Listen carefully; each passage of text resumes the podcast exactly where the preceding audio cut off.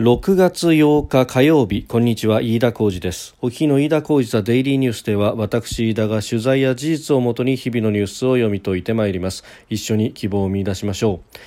え今日取り上げるニュースですがまずは、えーワクチン接種についてそれから今日発表された景気ウォッチャー調査、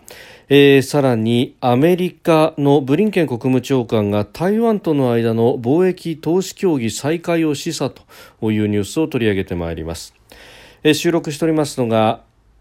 6月8日日本時間の夕方6時50分を過ぎたところです。すでに東京の市場閉まっております。日経平均株価の終値は昨日と比べ55円68銭安2万8963円56銭で取引を終えております。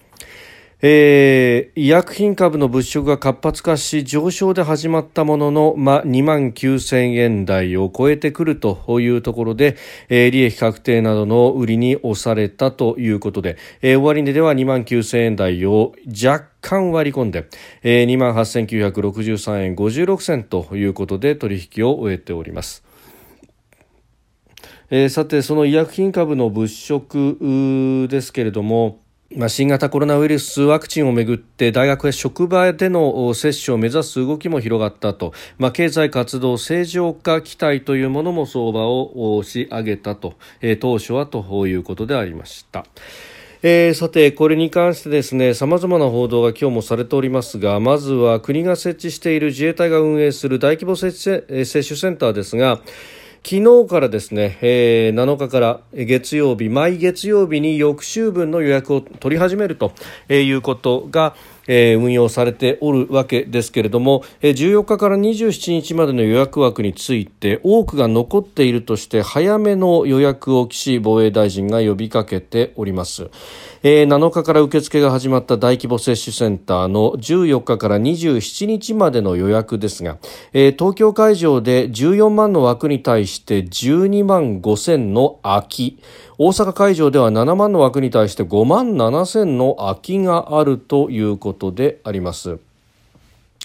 まあ、28日以降ということになりますと、1回目の接種を受けた人たちの、まあ、3週後、え、2回目の接種というものが始まるということで、え、ありますんで、まあ、あの、接種の枠が非常に少なくなると、特に1回目に受けようという人の枠が、あの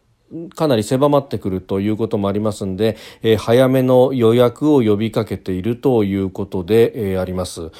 えー、まあ、こうなってくるとですね、まあ、あの、14日からの予約、まだですね、まあ、月曜日に始まって、えー、火、水、木、金と、おまだまだ、あの、時間的な余裕は、まあ、あるといえばあるんですけれども、まあ、ただですね、これ、こんだけの大量な分がですね、えー、余ってしまうということになると、これは非常にまずいことになると。えー、いうことでありますので、まあ、そうなればですね、まあ、あの自衛官の方々への優先的な接種であるとか、えー、あるいはあのもうすでに一部の自治体などでは、えー、行っていることでありますが、えー接種券がなくてもですね、まあ、あの仮の接種証明のようなものを渡しておいて接種券が配られた後にですね、えー、事務的な手続きというものは、まあ、行うというような形でもってですねえー、やることもできると、まあ、ちょっとその事務手続きというものが煩雑になるところがあるので、まあ、こういった大規模接種センターで、えー、どこまで対応できるのかというのは、まあ、あの追加で、えー、スキーム作りをしなければならないのかもしれませんが、まあ、ただ、あの、そういった接種証明を持ってですね、まあ、そっちの部分は、え、自治体におのおのが住んでいる自治体の窓口に行って手続きする等ということで、まあ、現場の自衛隊の事務手続きの作業負担というものを減らすことも、え、できるかもしれませんしうん、まあ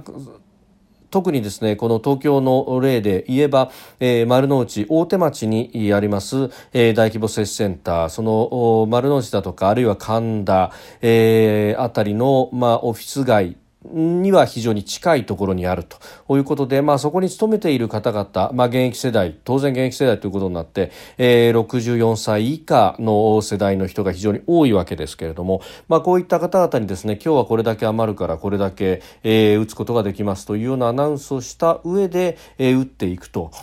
いうことは、えー、あり得るんじゃないかと思います。で他方ですね今日からあの東京都が運営します旧築地市場の大規模接種センター、えー、こちらの運用が始まったということであります、えー、1日5000人6月末までに11万人の接種を目標とするということで、えー、当初は警視庁と東京消防庁の職員、えー、今日はおよそ3000人の接種を予定しているということであります。であの終了のめどがつき次第64歳以下の消防団員や柔道整復師鍼灸師らに拡大をしていくんだということであります。まああのえー、警察、消防というところに関してはここで賄えるということであればますます、えー、大規模接種センターの余りワクチンは自衛官の方々への接種であるとか、えー、あるいはあ海上保安庁であるとか、まあ、海保はどうやら、あのー医療従事者等々の優先接種の枠内で、各港であるとか根拠地等々でできるというようなことも、まあ、伺っておりますけれども、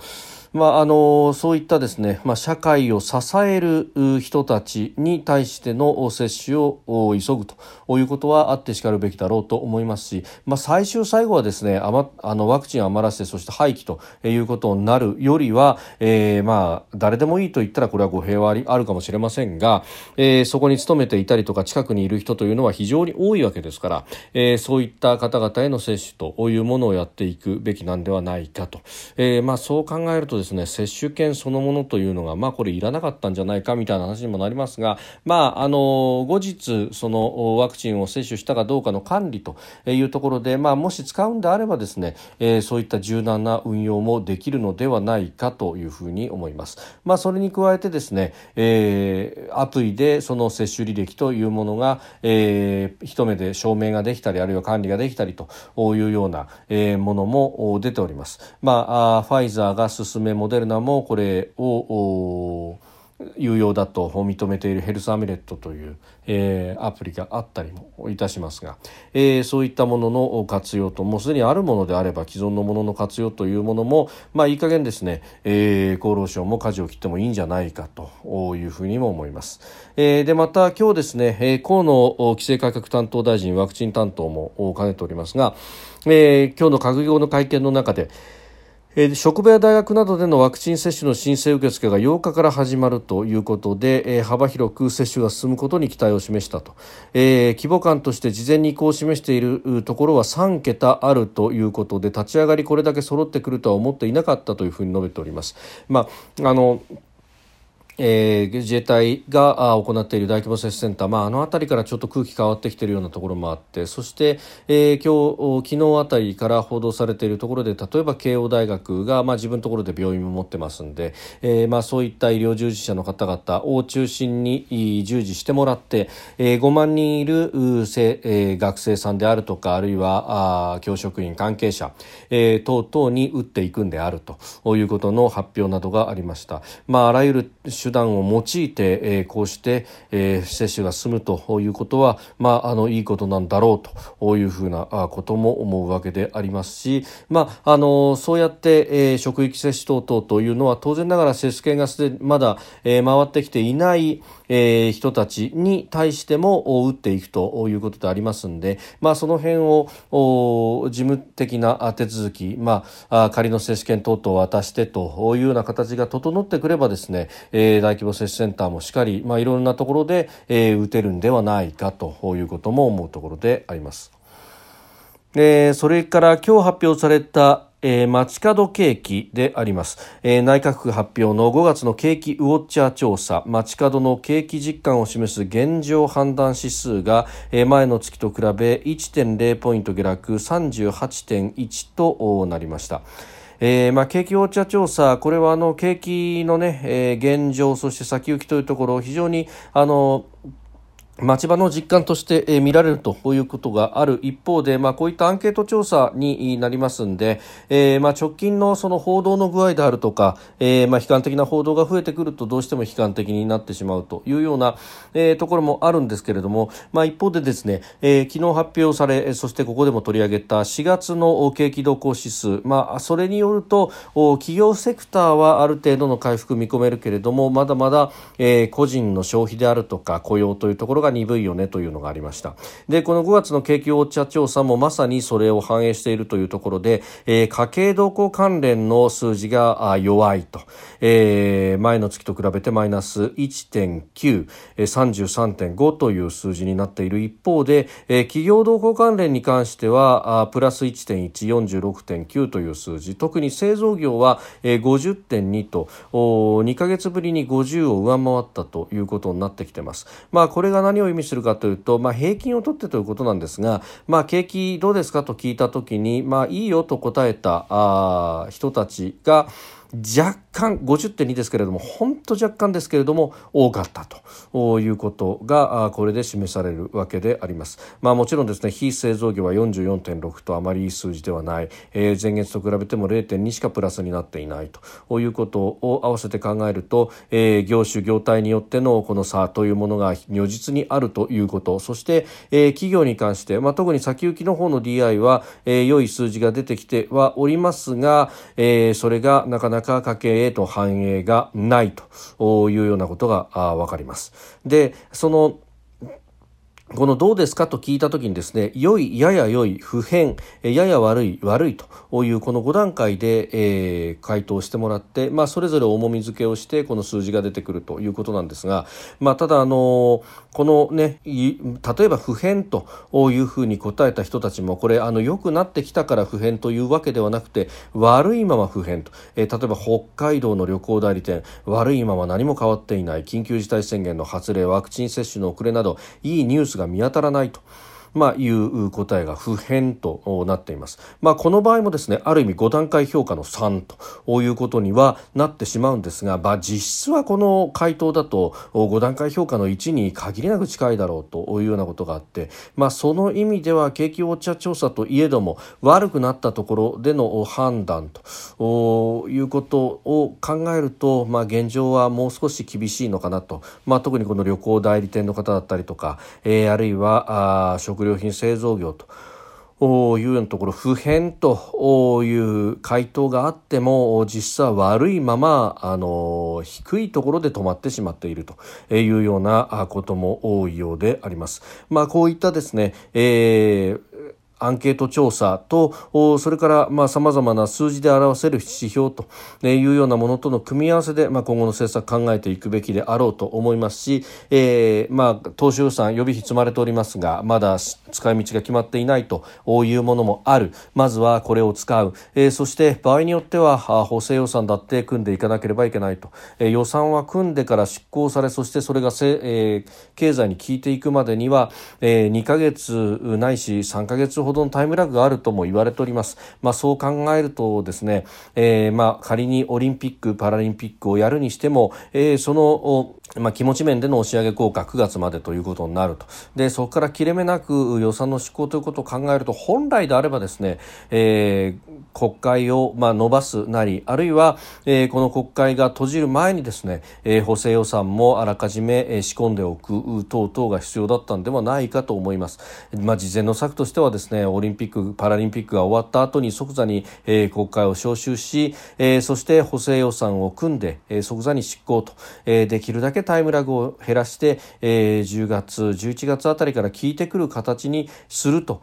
いうようなことが、まあ、求められるのではないかと、えー、思います。まああの予備費が積んでありますんで、まあ、それをですねもうあのなりふりかまず機動的にもう全部使ってしまえというぐらいの勢いでこれ、え、やっていかないことには、まああの例えば景気の現状もまだ不景気のままと、ね、昨日申し上げましたけれどもあの日本の景気はコロナの前からすでに悪かったと。コロナ前回復別にいいことじゃないと。いうまだまだ不十分すぎると。いうことはですね、まあ、これ選挙の前ですから、えー、この渋鎮を続けていたらですねえ、えー、まあ国民の信頼というものはどんどんと政権から離れていく一方なのではないかと。いうことも合わせて思うところであります。それからですね、まあ、これも G7 サミットを前にしてというところもあるのか、えー、アメリカのブリンケン国務長官は7日2016年から中断している台湾との、えー、貿易投資協議について再開もあり得るとの考えを示唆しました、えー、議会下院の外交問題委員会で、えー、台湾との通商協定に関するバイデン政権の見解を取られまして、まあ、通商代表部 USTR のタイ代表に回答を委ねるべきだが、えー、我々は台湾と何らかの枠組み合意について協議を行っているか、えー、近く行う見通しで話し合いが始まりつつあるはずだというふうに述べております。まあ、あの台湾との貿易関係引き続き強化することが重要だと考えているとコメントした上で USTR の報道官は現時点で発表すべき会合はないというふうに答えているということであります。まああのえ貿易投資枠組み協定 TIFA、TIFA というものに基づく交渉、えこれオバマ政権時代にはやっていてトランプ政権に変わって以降中断をしていたということでありますが、まあ、他方台湾は TPP にも非常に強い関心を示しているということで、えあります、まあ、あの日本としてはねあの福島県産の農産品あるいは海産物等々で、え検査を通ったものに関しても輸入のストップというものをやっているところが台湾には他方あるので、まあ、この辺はですね、えーまあ、TPP 等に入ってくるということになれば、えー、非関税障壁のようなものというのは、えー認めるわけにもいかないと、まあ、この辺はもう当然ながら、えー、友好国ではあっても交渉はしなければならないところではありますがさまざ、まな形安全保障だけではなくてですね、えー、こういった経済の部分というところでもつながりを深めていく、えー、そしてサプライチェーンのえー、半導体等々も含めてですね、えー、見直しというものの中で、えー、日本にも誘致する等々というものも必要になってくるでしょうし、まあ、そういった全体のパッケージの中でこういったあ投資協定というものもまあ動いていくものだろうと、えー、当然 G7 というものを前にしてというところでのメッセージ出しであったし、まあ、これあのアメリカのみならず友好国、まあ、日本も含めて、えー、どうしていくんだというところは当然、えー、突きつけられているところなんではないかと思います。飯田浩司ザデイリーニュース月曜から金曜までの夕方から夜にかけてポッドキャストで配信しております。番組ニュースに関してご意見感想飯田 TDN アットマーク gmail.com までお送りください。飯田浩司ザデイリーニュースまた明日もぜひお聞きください。飯田浩司でした。